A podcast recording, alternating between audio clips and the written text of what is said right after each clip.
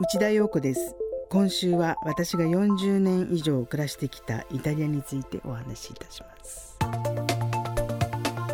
未来授業。今週の講師はジャーナリストの内田洋子さん。20代でイタリアに渡り通信社を立ち上げて現地のニュースや情報を日本に配信。またニュースからこぼれた人々の暮らしをエッセイに綴ってきました。イタリアの小さな村の本の行商人に光を当てた作品では外国人として初めてイタリア版の本屋大賞を受賞しています。日本人の知らないイタリアを伝えたい。心を開いて話を聞かせてくれた人の気持ちに応えたい。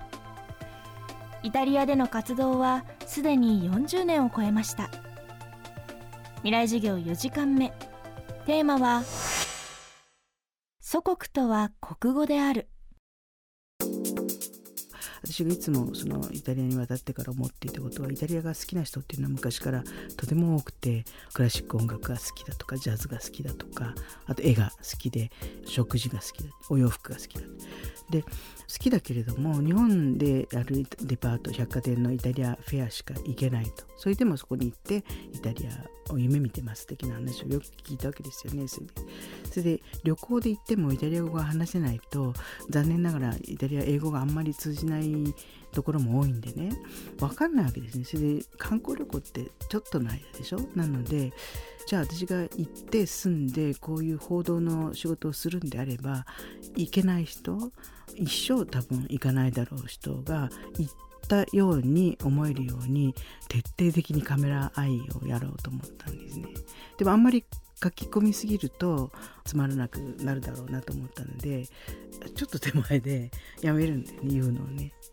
お料理にしても最後までやっちゃうと作ってる人がなんかあのもらう方は面白くないっていうか一緒に作んないとだから最後の1割とか2割はどうぞお読みになる方があるいは召し上がる方がご自分でまとめてくださいっていうのをいつも持ってご紹介してるつもりなんですね。だから行ってみたいってあのおっしゃられるとああよかったな 1, 1割は行ってみたいという気持ちになってもらえるように書こうとかあるいは道順をそのまま地図を見て書いているようには絶対書かないわけでもちろんね。であの一部割愛したりとかしますけどそれでもこう情景が出てくるっていうことはその人の頭の中にこういうイタリアだったらこういうはずだっていうイメージがあるわけでしょ。でそれってやっぱりすごく素敵なことだと私は思うんですよね。一緒にないイタリアを作ってるっていうのかな。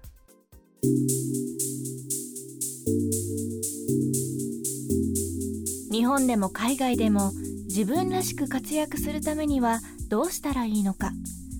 内田洋子さんから若い世代へのメッセージですまず自分を大切にで自分が好きなこととかこれはと思うことをまず早めに見つけてどんなに小さなことでも自分が心地よくなれることを持つことですよね。でそれを続けると割と、うん、なんかまとまると思う。で日本は居心地が確かにあんまり今居心地いい国だとはあんまり思えないんですけど特に小学校の子とかねかわいそうでね中学校とかねいじめもいじめはどこの国でもあります。でだから大きくなって海外に行こうと思ってる人もいるかもしれません。でもね日本でできないと海外でもできないんですよごめんね。で言葉は日本語ができないと外国語もできないです。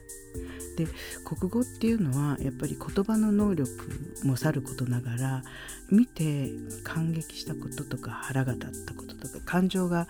動くことを置き換える作業なんですよね国語力って。でそれは自分の判断力がないとどうしても他人が使ったものをまた使うようになるでしょ。なので下手でもあの上手でもそれは構わず自分がああ今日の、ね、夕焼けが綺麗だと思った時に自分なりの言い方ができるかどうかっていうのはすごく言葉の原点になると思うんですよね。それで私がその、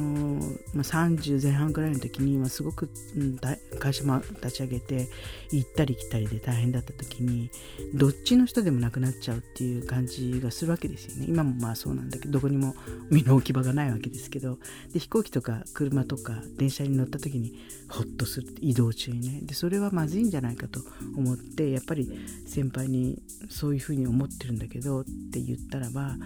母国祖国っていうのは国語にあると思いなさいと。それはあるヨーロッパの思想家が言ったシオランっていう人が言った言葉なんですけど祖国は国語にあるっていうね。つまり美しい言葉を話すっていうことが私にとっての日本であるならばあるいはイタリアであるならばやっぱり国語っていうのはね自分が生まれたところっていうのは大切ですよね。だってそれで考えるわけだから。夢は何語で見るのかってよく聞かれるけれどもその時に何が大切になるかっていうとどれだけ美しい言葉を使えることができるかっていうことだと思うので若い皆さんは本を読むのが嫌いな人が多いと思うけど映画は好きかもしれないしゲームは好きかもしれないでその時に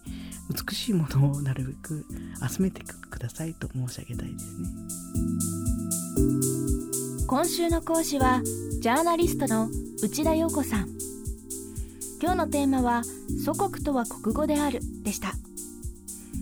内田さんの最新刊イタリア暮らしは集英社から発売中です。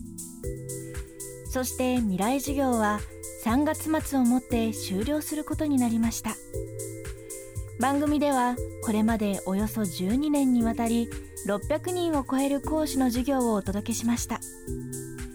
番組サイトでは引き続き過去の放送をポッドキャストでお聞きいただくことができます。